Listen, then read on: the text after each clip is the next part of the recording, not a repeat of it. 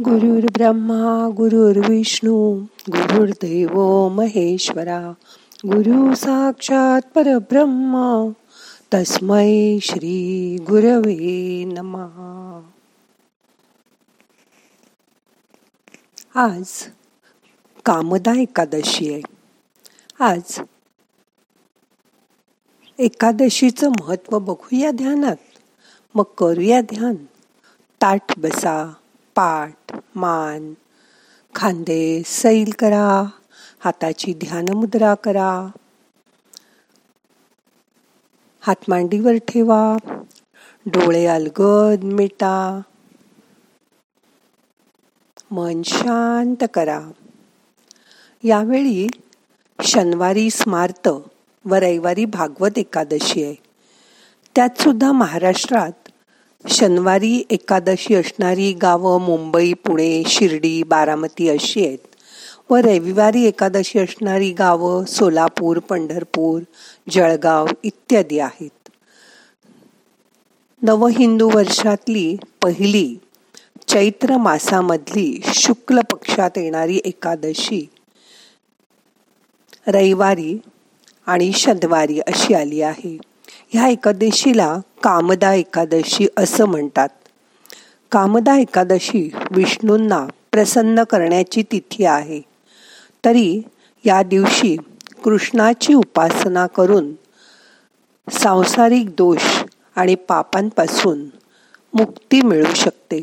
तसं तर एकादशी व्रत पूर्ण विधिविधानाने करावं. यामुळे सर्व पाप नाहीशी होतात. शरीर आणि मनाला संतुलित ठेवण्यासाठीच उपवासाचे नियम बनवले गेले आहेत. ह्या एकादशीचे व्रत केल्याने सर्व कामना पूर्ण होतात. तसंच मन शरीर संतुलित राहते आणि आजारांपासून रक्षा होते. श्री विष्णूची पंचामृत स्नान घालून व अभिषेक करून पूजा करावी. ह्या दिवशी तांदुळाच्या अक्षदा न वापरता तिळाच्या अक्षदा वापरतात. पिवळ्या रंगाची फुलं विष्णूला व्हावीत. सहस्र तुळशीचे अर्चनाही या दिवशी करतात. श्री विष्णूची मूर्ती झोपाळ्यावर बसवून तिच्या समोर जागर करतात. श्री विष्णू सुक्त नारायण सुक्त विष्णू सहस्र नाम स्तोत्राची आवर्तन करतात. ओम नमो भगवते वासुदेवाय किंवा अन्य विष्णू भगवन भगवानाच्या नावाचा जप करतात. हे व्रत केल्याने शारीरिक मानसिक स्वास्थता जन्मजन्मांतरीचं पाप नष्ट होऊन वैकुंठधाम प्राप्ती होते. उपवास जरी नाही केला तरी दशमी आणि एकादशीला भात मसूर व वांगी खाऊ नयेत. आणि गरिष्ठ आहार घेणे टाळावे. कोणाबद्दल अपशब्द काढू नये. विष्णू सहस्र नामाची जास्तीत जास्त आवर्तन करावी. ह्या कामदा एकादशीचा उपवास कथा. भगवान कृष्णाने युधिष्ठिराला ही कथा सांगितली. ती अशी जिथे अप्सरा ललिता आणि गंधर्व ललित यांनी भागीपूर राजा पुंडरीकाच्या दरबारात काम केलं. एक दिवस आपल्या लाडक्या ललिताच्या अनुपस्थितीमुळे गंधर्व ललित दरबारात चांगलं प्रदर्शन करू शकले नाही आणि रागवलेल्या पुंडरीकाने त्याला कुरूप राक्षसात रूपांतरित होण्याचा शाप दिला. ज्या शापानंतर गंधर्व भटकू लागले आणि नंतर ललिताने त्यांचा पाठलाग केला. विंध्याचल डोंगरावर इथे ती ऋषी शृंगींकडे पोचली. यावेळी ऋषींनी त्यांना चैत्र महिन्यात कामदा एकादशीचं व्रत करायला सांगितलं.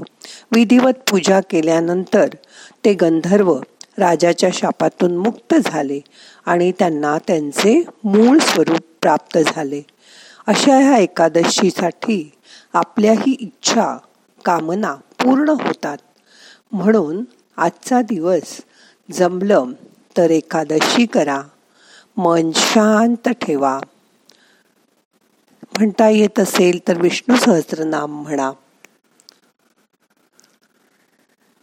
आता आपण मनातल्या मनात ओम नमो भगवते वासुदेवाय असा जप करूया. मन शांत करूया. शांत बसूया. आणि ध्यान करूया.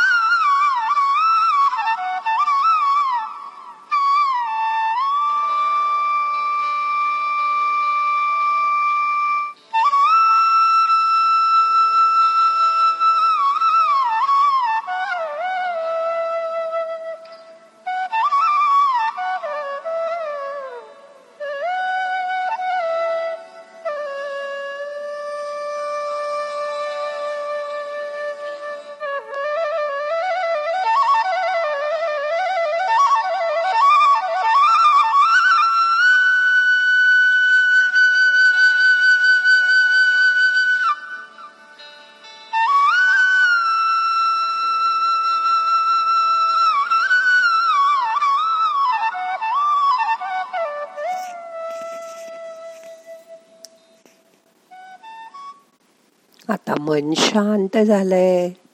आता आजचं ध्यान संपवायचंय. मनाला जाग करा. प्रार्थना म्हणूया.